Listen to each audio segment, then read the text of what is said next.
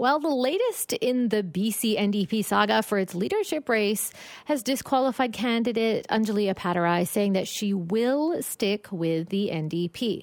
Now, she was the only challenger to David Eby, who is now set to become next party leader and next premier. For more, I'm joined by longtime campaigner and former executive director of Lead Now, Sonia Thoreau. Hello, Sonia.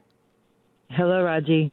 So, Sonia, in the Cull report, there was this a thorough outline of what a Appadurai and Dogwood, I should mention, did that would be considered unallowable in their campaign and effort to recruit new members to the party.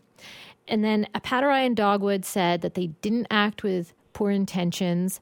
They said that they were what, doing what they thought they were allowed to do but they ultimately did not comply with the rules. And I think throughout all of this, people have been wondering, and I'm putting this to you because you're someone who has uh, been a financial agent, third party in elections. How familiar do you think candidates are with electoral finance rules? I think when you're new to politics, there's a steep learning curve to learn those rules. I do know that third parties like Dogwood and Lead Now have to do their due diligence in terms of reading the, the financial guides. If you really want to learn more, you go right into the Act. Um, and then there's usually a lot of correspondence between campaigns or whether third party or, or, or new candidate and Elections BC. Uh, often, what happens is you'll put together a scenario, send it to Elections BC, and ask, "Am I in compliance here?" Because when it comes to the the rules that that speak to collusion, they're incredibly gray, and you need that extra guidance of either a lawyer uh, in your camp or or you go straight to Elections BC and say, okay, I understand this, this, and this, but this is what we're doing and it feels gray. Can you give me guidance? And I don't know for sure, but I would be very surprised if Dogwood hadn't done that. So I, I suspect they thought they were operating within the rules, noting that there is quite a gray zone that's open to interpretation. So that's really interesting. If there is a gray zone that's open to interpretation, and in fact, that checks out with what I've heard from political scientists. We had Hamish Telford on saying something very similar. If there is that gray zone and they are checking in with Election BC, would there not be a track record of that correspondence with Elections BC where Elections BC would lay out very clearly if yes, this was okay or no? I would hope so, and that really depends on whether or not they did this by phone or by email. When I've advised campaigns, I say put it in an email. Make sure you have a sure. paper trail. Yes, uh, and that that's coming from a place of uh, you know uh, knowing what happens if you have acted outside of the act. It can be very intimidating, even in small ways. So it's always on. It behooves you to be extra extra vigilant. So I guess what I'm getting at is is there a way that a Appadurai could have not known at all that she was breaking rules? Or was she choosing to maybe act blissfully ignorant there? I I suspect that the so much of what the report was referencing was from the August 6th meeting. My impression in that meeting is it was ignorance versus collusion and Interestingly, it's unfortunate that we won't get an Elections BC investigation because I think that would have provided closure. Um, because Elections BC will actually weigh intent. They actually will look at whether or not you knew you were breaking rules or if this was ignorance, because they've had to deal with so many people that are new to politics or they're volunteers that have stepped up abruptly and haven't done their due diligence yet to read the rules. So they would generally actually take in whether or not you were knowledgeable into their um, into their jurisprudence. And the same thing for another third party that the Elections BC would weigh their intent? Exactly. Yes. They, it doesn't mean that they wouldn't um, sanction you, but I would I would imagine that it is part of how they determine what types of sanctions to to dole out. Was this intentional breach? First of all, was it a breach?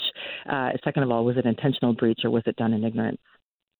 Now, some people have taken a more, I would say, vindictive approach and said, you know what, you want to be a leader, you want to lead the province eventually, uh, you should have done all due diligence beforehand, and there's no excuses whatsoever. How popular do you think that view is? That's a good question. I will admit I've had a hard time gauging what the general public sentiment is on this because I interact with people heavily engaged one way or the other. Sure, yeah. So it's hard to say, but I mean, the, the human mind will grasp the simplest story, and you know, someone cheated is generally the simplest story. I mean, and there's merit in the sense of you really need to do your due diligence. And from what I understand of that August 6th meeting, they were very nascent. I don't think they had necessarily established a campaign and done the due diligence at that point. So interesting. I'm going to play a clip uh, here for you just now.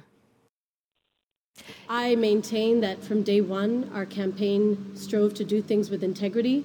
We uh, we acted above board in every way. We used good old fashioned organizing and not any kind of collusion or trickery to sign up the number of members that we did. And we were held retroactively responsible for the actions of other organizations. And that's something that I believe is unfair.